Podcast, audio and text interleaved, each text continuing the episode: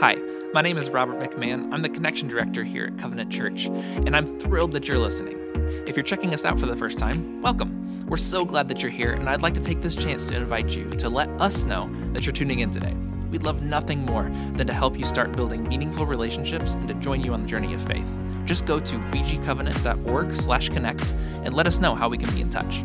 With that said, let's dive in and listen together to this week's message. Today, we're wrapping up our surrender series. Last several weeks, Pastor Kyle has been guiding us to consider what it means to surrender different parts of our lives, key areas of our lives to God. What does it mean to surrender our wealth or our wrath or our work or our cling wrap or something um, happened at one point. Um, so you can go onto our sermon page and you can catch up on any one of those um, on our website. But today, we're essentially asking the question now what? Um, we've been through this season, hopefully, that's been a little reorienting for you coming out of Easter. Um, but now what? Uh, it's not all that much different from I mean, if you've ever been to a, a conference or a short term mission trip or any, any significant experience. Um, you have this sort of high, and then regular life happens again, and what happens next? And so, well, to help, help us answer that question when it comes to surrendering our lives to God, uh, we're going to actually join the disciples in the weeks following Jesus' death. Um, Jesus died, he came back to life, and then what's next for them? Because um, they're still around. And so we're going to be reading in John chapter 21. Um, Jesus, at this point, has risen from the dead. Uh, and we celebrated this last week. Spoiler alert. This was a, an exciting time, but also a confusing time for the disciples. Um, and then at this point, um, in the account that we're going to read, uh, Jesus has appeared actually a few different times to them. Um, we've already seen this uh, famous story and scene where Thomas is sticking his fingers in Jesus' wounds because he's like, Is it really you? So that has already happened. And then we get this scene that we're going to read, and all the disciples are together in a fishing boat. And so read with me in John chapter 21, uh, starting in verse 2. Simon Peter, Thomas, also known as Didymus, Nathanael from Cana in Galilee, the sons of Zebedee, and two other disciples were all together. I'm going out to fish, Simon Peter told them. And they said, We'll go with you. So they all went out and got into the boat, um, but that night they caught nothing. Early in the morning, Jesus stood on the shore. The disciples didn't realize that it was Jesus. He called out to them, Friends, have you any fish? No, they answered. He said, Throw your net to the right side of the boat, and you'll find some. And when they did, they were unable to haul the net in because of the large number of fish.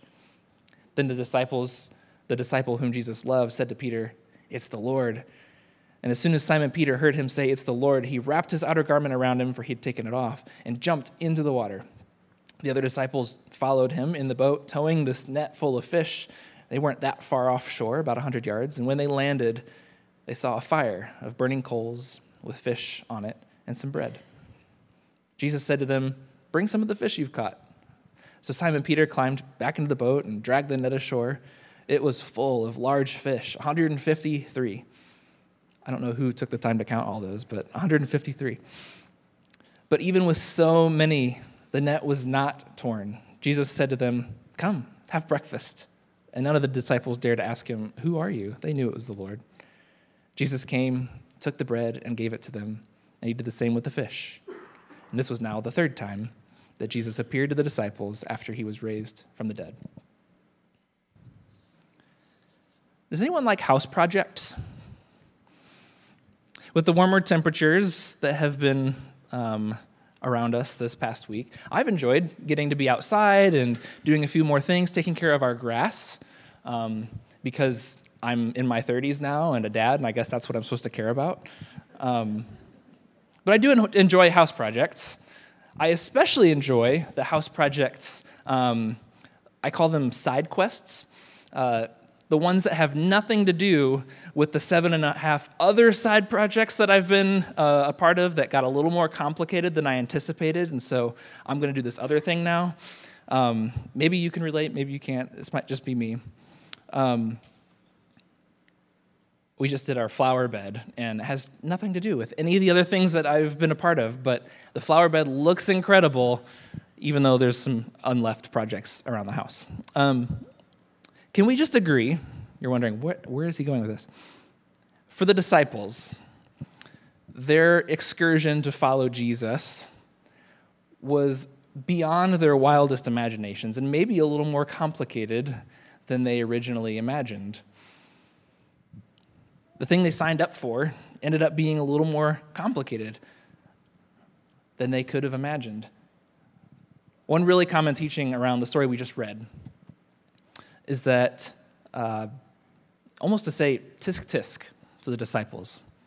Look at them. They're just, Jesus died, the excitement's over, and now they're back to their old lives. Out of sight, out of mind. The thrill of Jesus is over, and they're giving up. Don't be like the disciples. That's one common way to look at this story. But can I just, for a moment, invite us to consider why are they in the boat? Did the scripture tell us why they're in the boat? No. John, who wrote this account that we read, didn't say why they went out to fish. Simon just said, Hey, I'm going out to fish. And the disciples said, Okay, I'm going too. So they're all out in the boat. In their narratives, the disciples, they've dropped everything to follow Jesus. And so it wasn't this whim decision, and now they're on a whim decision doing something else, likely. Maybe they are just hungry. Maybe they're hungry and they have a certain special set of skills that they can get food from the water because that was their career was fishermen, most of them. Maybe they are considering starting up their old jobs and they are feeling a little defeated by Jesus' death and they don't know what's happening next. The point is, John doesn't tell us why they're fishing. Maybe they're just bored and they just want to do something together. We don't know. But again, it's been a wild few weeks for them, hasn't it? Not anything they could have imagined that their Savior would die and then and right in front of their eyes, a gruesome death, and then he would appear again to them. And what does that mean? And it's a wild few weeks. And I don't know what sort of chaos you have going on in your life right now. Maybe it's big, maybe it's not. Um, right now, in my household, the biggest chaotic moments that happen are when my two year old poops in the bathtub. Um, it's a whole scene because uh, he's not sure what it is. He just knows, I don't know where that came from, and it's chasing me, and it's not okay.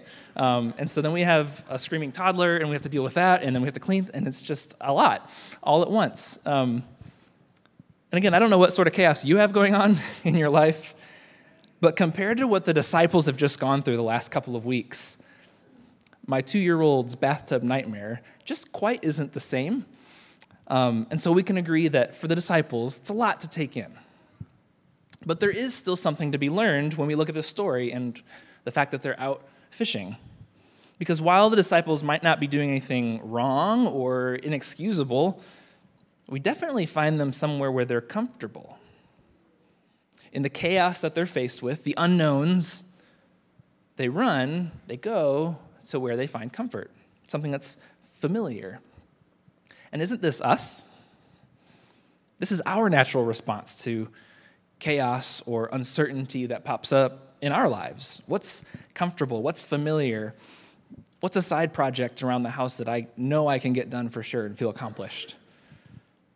Some small sliver of my life where I can get away and just, at least this makes sense. Where do you run? Because we all run somewhere. And like the disciples, where you go most often for, for comfort when things are a little chaotic in your life might not be anything wrong or inexcusable, unless it is, of course. That's a possibility, in which case um, we should all be honest about those things. Um, honest with ourselves, honest with God and with others, not so that we'd feel shame about those things, um, but the, we might find freedom um, and ultimately find healthier places to go um, when things feel chaotic. But where do you run? We all run somewhere. Is it a sport? Um, maybe you get stuck scrolling on your phone. Uh, is it a food? Ever heard of comfort food? Companies are very smart. and they know that we want to comfort ourselves, and so often a lot of marketing takes advantage of these things. Have you ever seen this donut box? I'm not sure where I've seen this around town. I can't remember. Uh, Jenny says, my wife says it might be the Sweet Stop. Um, I've seen this donut box, and I'm sorry also for showing you a picture of donuts. when I see this box, I don't have to have been thinking about donuts or eating a donut, but when I see this message, you deserve a donut, it says. I mean, I do deserve a donut, don't I? Life's been kind of challenging and I've been crushing it. Go me. Or maybe I haven't been crushing life, and this will certainly help. Um, from this point forward, in this moment of enjoyment, life is only going uphill from here. It's ridiculous. It's just a donut. But for the time that it takes to eat it, I feel like life is good, even if it's not. And so, what's the point? Whatever it is for you, wherever you run, a side project around the house, a donut box, we all run somewhere for comfort when we're faced with things in our lives that are less than comfortable. When chaos comes, whether it's big or it's small, we're all naturally inclined and drawn to run somewhere for comfort. And today, I want to challenge us to consider that maybe we're missing out on something better. Maybe we're missing out on something better when things get chaotic and the only thing, or the first and only thing we run to is a donut box. Or, if you're a disciple, a fishing boat. And so we're going to pick up the story from here. Uh, we see the disciples, um, they see the stranger on the shore, and they catch a bunch of fish, and they go, Wait a minute, I've seen this before. It's Jesus. So they recognize it's him, and Peter jumps out of the boat He's just full send in the water, headed to Jesus. The rest of the disciples come up, they meet him on the shore, and they have breakfast. And then Peter and Jesus have this really interesting exchange and conversation. So we'll pick up the story in verse 15. When they'd finished eating, Jesus said to Peter, Simon, son of John, do you love me more than these? Yes, Lord, he says, you know that I love you. So Jesus said, Feed my lambs. And again, Jesus said, Simon, son of John, do you love me? He answered, Yes, Lord, you know that I love you. Jesus said, Take care of my sheep. And a third time, he said to him, Simon, son of John, do you love me? And Peter was hurt because Jesus asked him the third time, Do you love me? He said, Lord, you know all things. You know that I love you. Jesus said, Feed my sheep. Very truly, I tell you, when you were younger, you dressed yourself and went where you wanted, but when you're old, you'll stretch out your hands, and someone else will dress you and lead you where you don't want to go. Jesus said this to indicate the kind of death by which Peter would glorify God. And then he said, Follow me. This is a really beautiful moment um, that Jesus and Peter have together.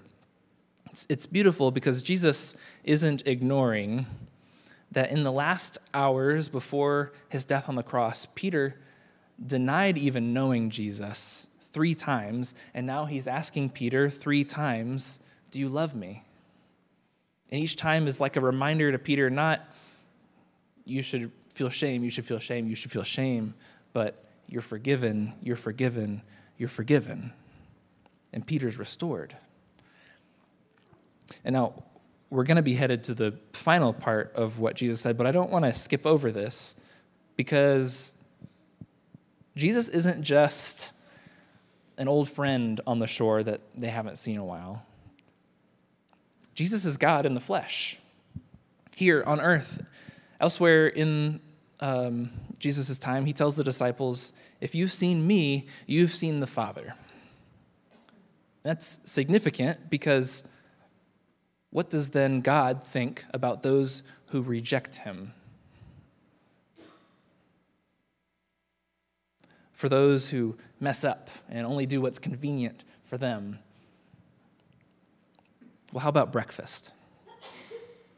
And let's not ignore what happened, but you don't have to run away. Come to me.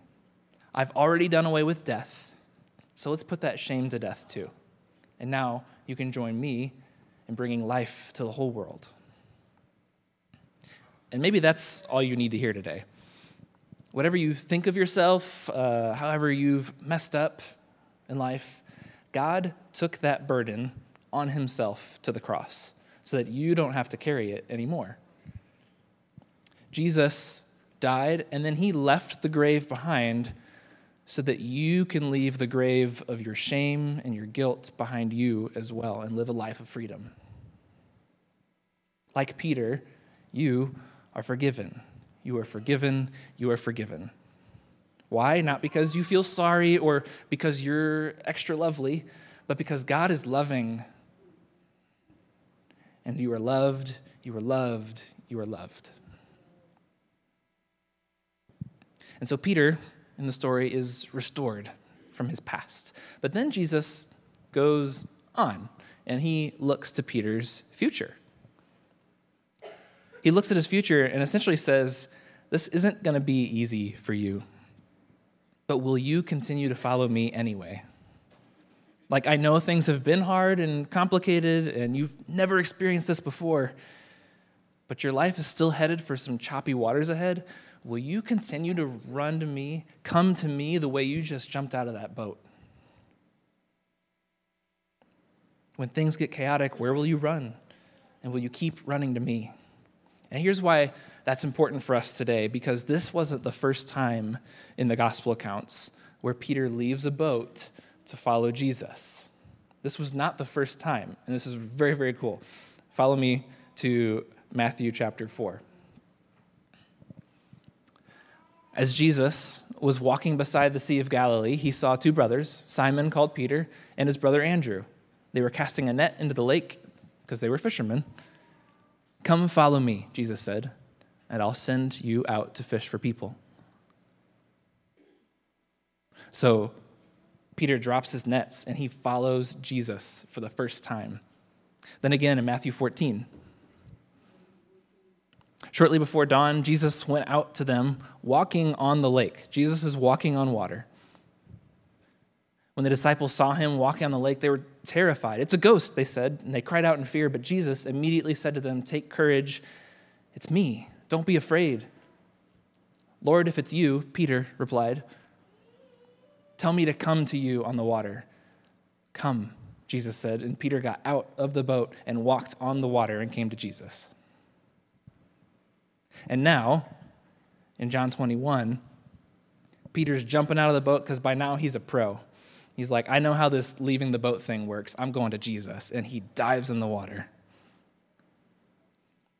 Jesus' invitation to a surrendered life. Peter surrendered his life in the first time he leaves the boat, and in the second time that he's out on the water, and again Jesus' invitation to that kind of a surrendered life is what? Keep surrendering because you're going to need me in the future too. Keep running to me, not just once, but again and again and again. And Peter now has a rhythm of surrender. And when looking to the future and maybe wondering, now what, Jesus? Like, what's going to happen next? Jesus says, keep following me, keep running to me why?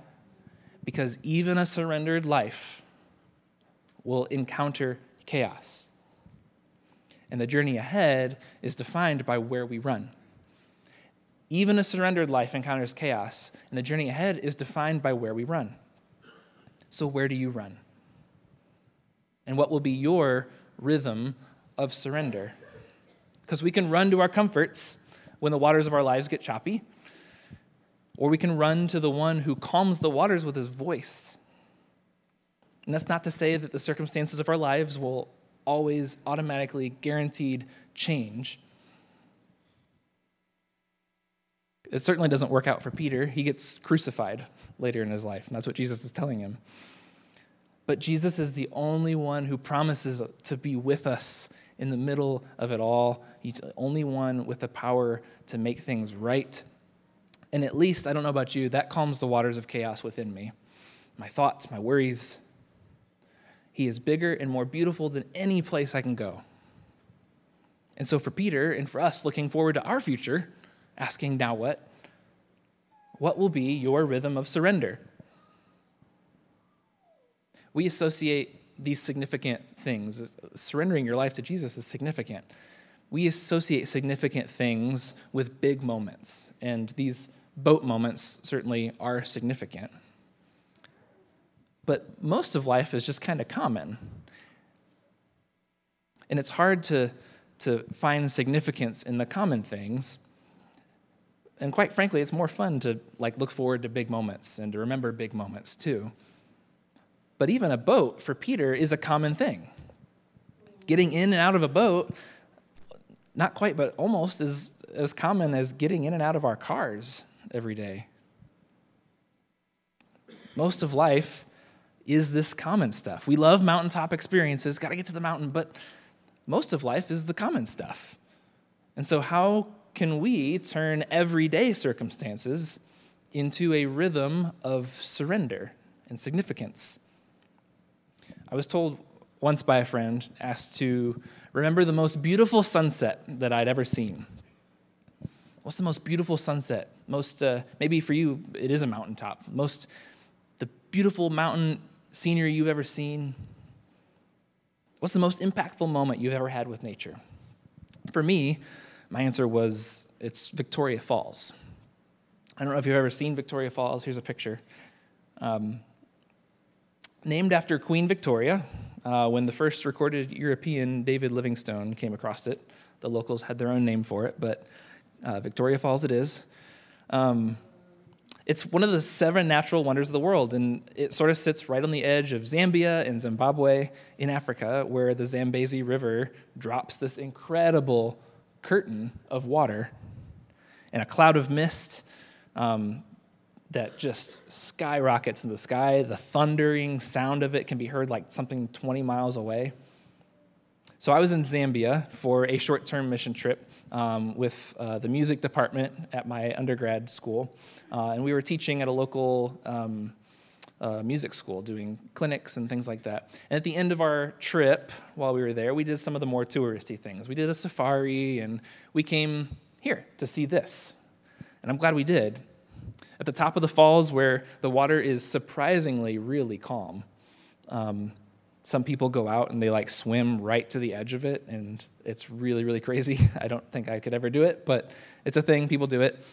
And then there's like hiking trails you can go across from it um, and kind of out into the canyon area. You can kind of jet out into it a little bit, not like directly under it, but. And so we went down there, and this whole trail area is just drenched because the the splashing water, the amount, the volume of water that's ricocheting off the ground and splashing up and then coming back down, is just, and then the thunder of it all, it's impressive. um, and I remember walking out towards this falling, I call it mist. I don't know what else to call it, but it's it's like heavy on you when it hits you. It almost hurts. Um, and when that water started to hit my head, I could do nothing else but to just raise my hands at the majesty of it all. I, it was just impressive and overwhelming. So I'm with my friend, and he's asking me to recall this scenario.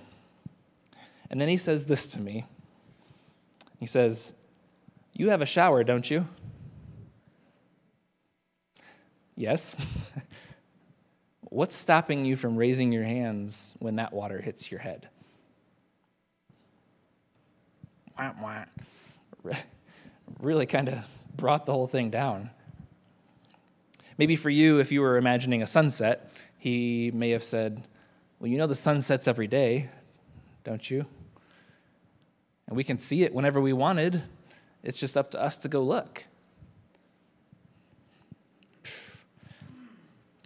And you might say, back to that, well, that's not really true. Some days are cloudy and it's raining, and you can't really see it if, if the weather's bad, even if you wanted to. And that's fair, but it's also actually my point.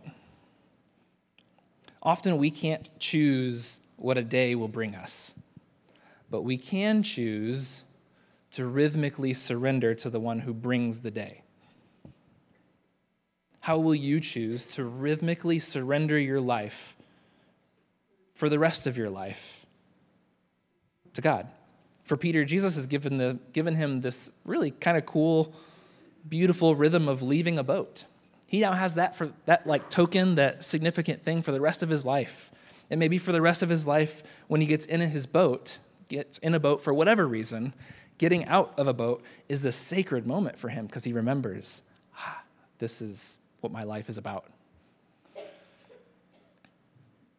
We do this in other places of our lives. Um, if you get married, we, we know the wedding day is special. It's incredibly special. But what's a marriage really without like regular date nights or points of connection? It's necessary. Or what's a family reunion? Um, or a college girls' weekend that happens every year at the same place or whatever, except for a regular reminder to us of what really, really matters, the connections that matter. Even in our busy schedules or when distance and geography tries to separate us, like we do these things rhythmically to help ourselves remember what's really important to us. And so when it comes to relationship with Jesus, what does it look like to train yourself to rhythmically return to the waterfall? And raise your hands in the shower if you have to. To choose to run to the creator of the universe even when he feels impossibly distant or the clouds of life seem to hide his face.